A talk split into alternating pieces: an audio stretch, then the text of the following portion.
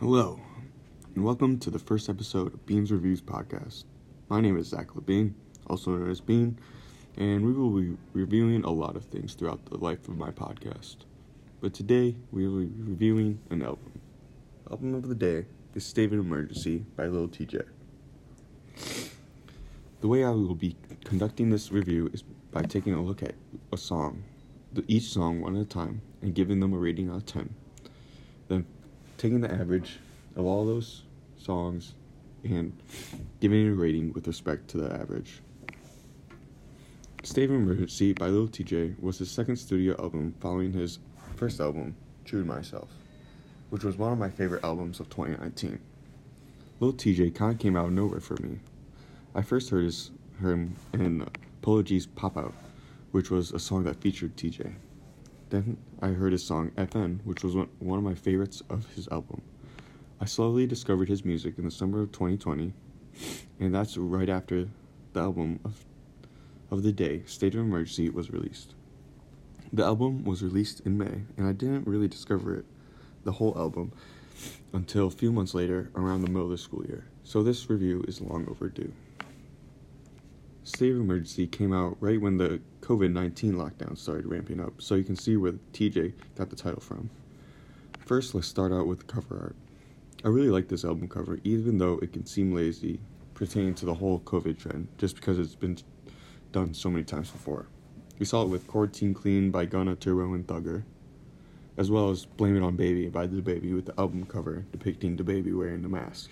But with TJ's State of Emergency, the cover is Lil Tjay standing in the streets of New York with a mask on, with crows or other some type of bird above him. But the thing I like about the most about the cover is the whole thing is tinted a really nice blue, and it goes over very well with the white script of the title. Overall, I give the album cover at 8.7 because how the blue shows up on my phone when I'm playing a song from the album. Let's get into the first track, Ice Cold. This track starts out very nicely and has a very mellow, good vibe to it. The way the beat fades in after TJ does the hook is one of my favorite parts. In this song, TJ talks about many things that are wrong in this community of New York and overall in America, and shares his times of being in jail. I love the message in the middle of the song where he goes, "So hopefully I like, so like, so I like to spread the love, so I like to spread the love," and Hopefully, one day your life will see a turn. I really like this track. I've been listening to it for a while now, and I'm gonna give it 8.8. Alright, for track two, the song that put me on this album, Zoo York, featuring Fivio Foreign and Pop Smoke. This track is just good. Let me say that. It takes what Pop Smoke's talk sorry.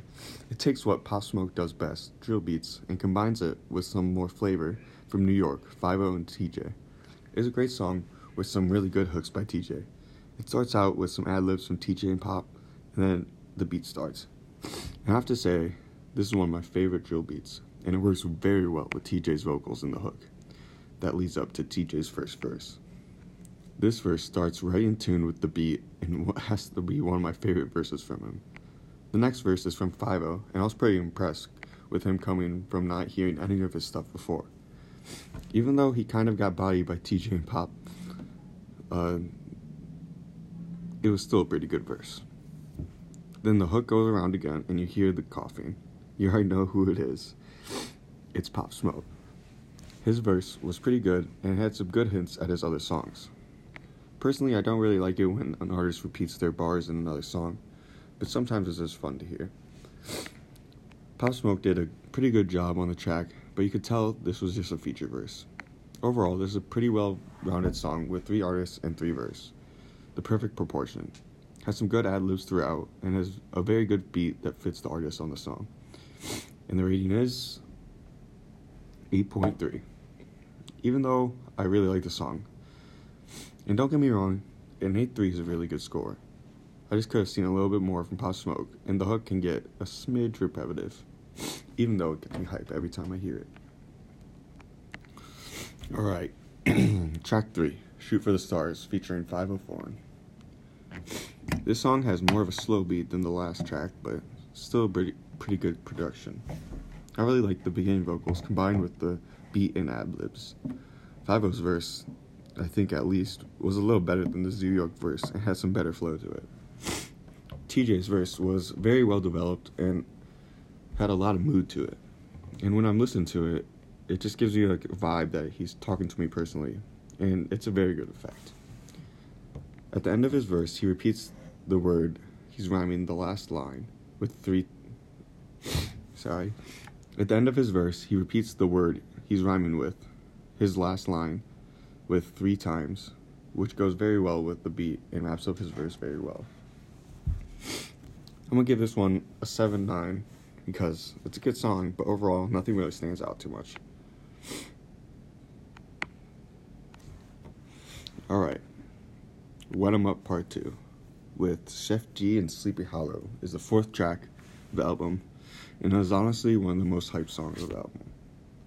The beat kind of sounds like a distorted trumpet or something like that, but it's a very unique sound that goes with the beat well. The producer tag also gets me hyped for some reason. I've never heard it before, but it goes really well with the intro. The producer is Great John, and it sounds like Great Job on the beat, by the way, but it's actually Great John on the beat, by the way, which I found out by looking up the lyrics for this podcast. When TJ comes in, the beat starts to add bass and chimes, and it really completes the whole sound. Lil Tjay starts with a chorus, and for a good reason too. It's a good chorus. TJ goes very hard in the song, and it shows in the chorus and the verse by him. The first verse is TJ's, and it connects to the chorus, to the second verse, very well. My favorite line is I don't mean swinging when I say that Mac leave a blank swung. The second verse, it goes to Sheff G, I think. The thing is, the thing with this song is there's two features, and the artists sound very similar, or I'm just missing something. So I'm just gonna assume the first verse goes to Sheff G because he's listed first in the credits. The beginning of this verse is pretty good and gets me into it, but I do have to say the end of verse uh, the end of his verse, he just says a line and then repeats it in a mumble, which is kind of weird to me, but it's alright. Then the last verse is Sleepy Hallow, which is pretty good verse, has some good bars, nothing too, nothing too crazy, but still overall really good song. Um, uh, I'm gonna give One 'em Up Part Two eight point four. One thing about this song is I haven't heard of part one, so maybe it's like they haven't published a part one, but I don't know. It's a good song. All right, next track. Uh, "City on My Back" with Jay Critch. The beat sounds like a reverse violin or something, and it has some drill drill beat elements to it. And TJ starts out with a monologue or something. It's not terribly bad, and the chorus and the first verse are done by TJ as well he does a pretty good job. The main theme of the song is how they made it out of the city, but now they have the city on their back and they put the city on their map. The second part of that is kind of hard to believe because New York City is the largest city in America, and there's no way a newish rapper could have put the city on the map. Just being realistic, but it's a, it's a good bar. But I might be reading too deep into it, but who knows. The next verse is Jay Critch, and he has a pretty unique style to his rapping. More like his voice has a unique style to it. It goes well with song and beat. I'm gonna give this song a 7.6 because it's a pretty average song with a few standout bars. Alright, track 6 My City with J.I., the Prince of New, New York, and TJ. This song starts with a mellow harp or something type beat, which is really quite relaxing. With that, TJ speaks on the violence in New York and what he saw in the streets, and why he keeps a strap on him. I really like the flow of his first verse. The next verse goes to J.I., the Prince of New York, and his flow is like he's talking low and directly to you. My favorite part of the song is in the second verse when J.I.'s verse where the beat starts skipping a little bit, which gives a really good effect, and then it reverses and goes back to the original beat. I will give My City a 7.8. Slightly better than City on My Back, but overall, they're both pretty good songs.